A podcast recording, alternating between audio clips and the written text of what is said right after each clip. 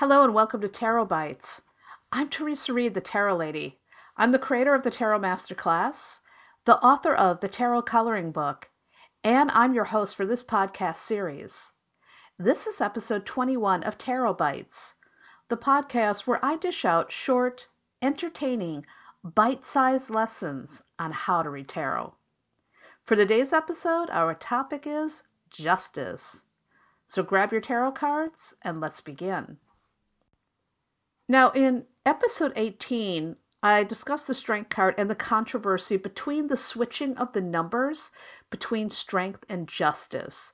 I'm not going to go into that here, but do know that justice was originally number eight and it got switched with strength card uh, in the Rider Waite Smith deck. And that's the deck that I work with. So justice is number 11 in this deck and in many other decks.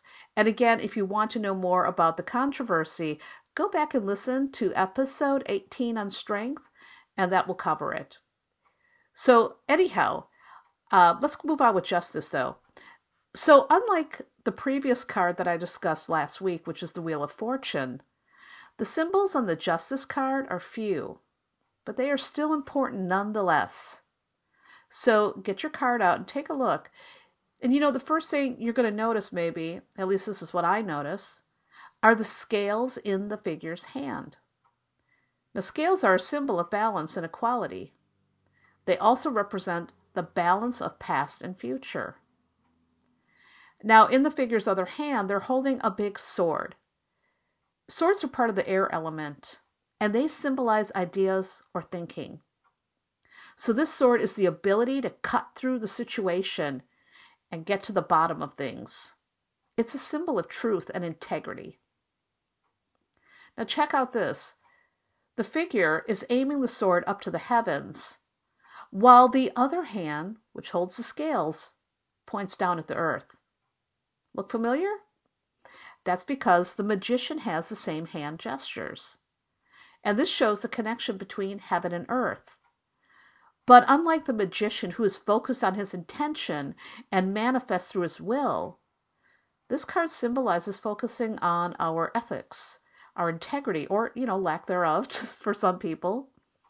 And that's what creates our future. In other words, this card suggests that by taking personal responsibility, we free ourselves in the past and create our future. So also note that justice is 11 and the magician is ruled by the number one. Now, that's like a double one, right? Well, Rachel Pollack in 78 Degrees of Wisdom says that 11 is a higher version of 1. I love that number stuff, by the way. Anyhow, the figure sits between two pillars, just like another card, the High Priestess. It's like these cards are kind of like wrapped up in each other, right? Anyhow, the pillars symbolize duality or choices. Now, that's not the only thing that the justice has in common with the high priestess. Let's go back to some numbers here. Justice is ruled by the number 11, which reduces to 2 if you add up 1 plus 1. And the high priestess is ruled by the number 2. I love that. The high priestess, she makes her decisions through her use of intuition, while justice uses reason and fairness.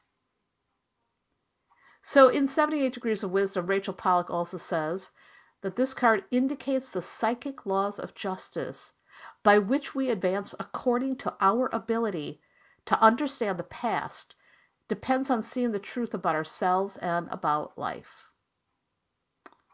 So, big, big stuff with this card, right? So, let's go ahead and dig into some possible interpretations. So, for one, when justice arrives in a reading, it says, Things have worked out the way that they were supposed to. The consequences you're experiencing are due to the choices and actions made in the past. In other words, you're getting what you deserve. While this card can also indicate karmic laws, such as karma coming due, it can also indicate the long arm of the law, such as any sort of legal matters. I've seen this card represent divorces, uh, small claims courts, you know, even serious crimes. So if this card does come up and you're asking a question about a legal matter, it's a sign that justice will be done and the outcome will be fair, even if you don't like that outcome. So, justice is also a reminder to do the right thing. This card demands truth and integrity. So, if it shows up in your reading, it's saying, let's be honorable. And this card can also indicate a major decision, one that may have a significant impact on your future. Which means if you're making a decision, you'll want to weigh your options with great care. So when we reverse this card, of course, one of the first things I always think of is an unfair outcome. You know, in fact, this is not the card you want to see when you're dealing with the court system. Uh, it can indicate like justice not being served. Justice reverse can also symbolize uh, not only unfairness or injustice, but also dishonesty or crooked behavior. Justice reverse can also indicate that you're not taking personal responsibility for your problems. Instead of recognizing the consequences you've created for yourself, you might be blaming others for for your issues or or maybe saying bad luck, right? This reversal can also indicate unfairness or inequality like something here uh, an example would be like the Jim Crow laws. So that's a bunch of different little interpretations in a nutshell just to get you started. How can you practice justice in your life? Well, for one, no matter what you're dealing with today, try your best to do the right thing, even if that involves making a difficult choice. Because whenever you're operating out of integrity or truth, you're in justice mode. All right, well, that wraps up this really short episode of Tarot Bites. And don't forget, you can check out lots more tarot stuff on my website, thetarotlady.com. I've got free introductory classes for tarot newbies, the tarot coloring book, a tarot masterclass if you're ready to take your tarot skills to the next level, and there are hundreds of blog posts, astrological forecasts, and lots of other goodies for you to scope out, so enjoy. And thanks again for listening, and have a beautiful day. And don't forget to give this podcast a review on iTunes if you like it.